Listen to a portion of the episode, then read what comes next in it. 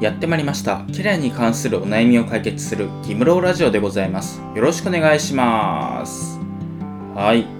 ギムローラジオは大手人材会社を辞めてフリーランスとして活動している私、ギムローがキャリアに関するお悩みを解決する番組となっております。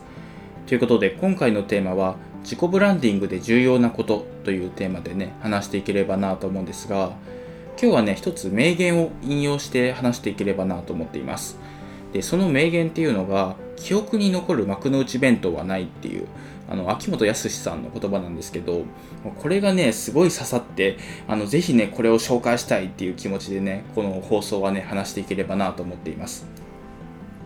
でこのね記憶に残る幕の内弁当はないっていうそもそもね幕の内弁当は何っていう人もねいると思うので、まあ、簡単に説明すると,、えーと、肉とか魚とか卵焼きとかねあの何でも入ってるお弁当なんですよ。でまあこれを買っとけば間違いないと。もう何でも美味しいものが入ってるしもうみんな満足するだろうみたいな。なんかそういうお弁当なんですよね。でこれをね秋元さんは良くないって言うんですよ。でなんでっていうことなんですけど思い出せないと。あの記憶に残らないって言うんですね。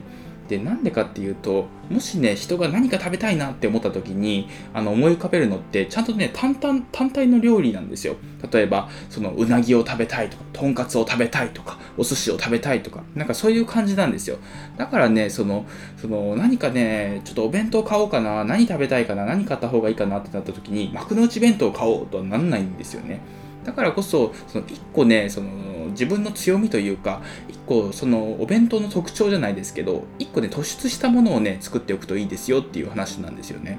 でこれがねすごい何でもあの活かせる話だなと思っていて例えばお店とかパン屋さんを例に出すとその、まあ、パン屋さん普通のパン屋さんですね何でもいろんなパンが売ってるパン屋さんがあってその隣にその食パン専門店ができましたと。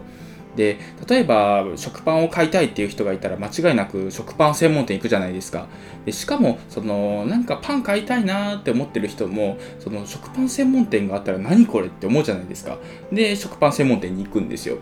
まあ、そういう感じでね、その1個ね、強みがあると、1個ね、絞ってアピールしてあると、そっちに興味って湧いちゃうんですよね。でもちろんね、食パン買いたいって思う人は絶対食パン専門店行きますし、あの実際私もね、食パン専門店ってあるので行ったことあるんですけど、めっちゃ美味しいんですよ。食パンなのにこんな美味しいの？みたいな、なんかそういう感じなんですよね。だからこそね、あのこういうブランディングってね、ビジネスでも強いんだなって思った記憶があるんですけど、あとはその人でもね、同じことが言えるかなと思っていて、例えば新卒採用の面接を例に挙げると、例えば頑張ったことは何ですかとか聞かれるじゃないですか。でその時にもう何でも頑張ってきましたと。アルバイトもやったしサークル活動も勉強も全部やりました。全力で取り組みました。みたいな感じのことを部活動1本で頑張ってきました。もうテニス部でねもう全部大学生活はテニス部に注ぎました。みたいな感じの子だったらテニス部の方が記憶に残るじゃないですか。まあ、そんな感じでね、やっぱり1個にね、絞って強みをアピールする。まあ、これが強みかわからないですけど、自分の特徴、キャラクターをアピールするっていうのはね、すごい大事なのかなと思っています。で、これはね、フリーランスになって、すごいこの重要性を痛感していて、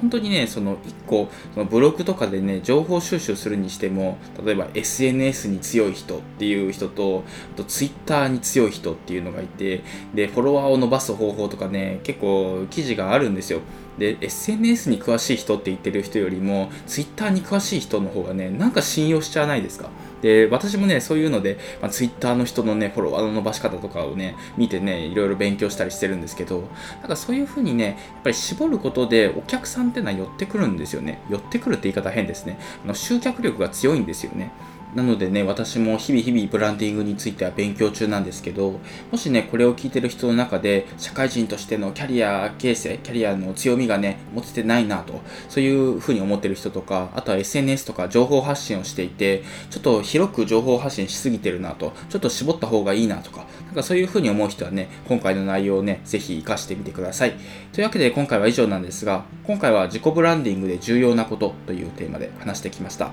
で、今回の内容とかね、キャリア形成に関する情報を副業演芸場というブログをやってるんですが、そちらでもね、情報発信してるので、もし興味がある人はね、そっちも合わせて読んでみてください。というわけで今回は以上です。ありがとうございました。